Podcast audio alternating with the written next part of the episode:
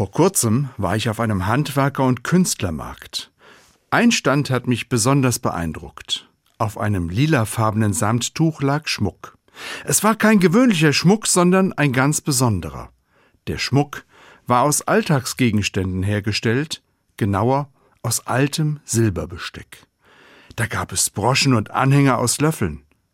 Besonders fasziniert haben mich ein Ring und ein Armreif aus alten Gabeln. Dieser Schmuck hat mich an eine Hoffnungsgeschichte erinnert. Eine Frau war beim Arzt. Der Arzt hat zu ihr gesagt, Sie sind schwer krank. Sie leben nicht mehr lange. Dann geht die Frau zu einem Pfarrer.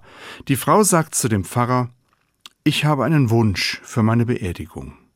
Ich möchte meine Bibel in meiner linken Hand halten. Ich möchte eine Gabel in der rechten Hand halten. Der Pfarrer fragt, warum denn eine Gabel? Die Frau sagt, ich habe bei Feiern gerne gegessen. Manchmal hat der Kellner gesagt, behalten Sie die Gabel. Da habe ich mich immer gefreut. Ich wusste, das Beste kommt noch. Und dann kam mal ein Stück Kuchen, mal Apfelstrudel. Bei meiner Beerdigung ist die Gabel ein Zeichen.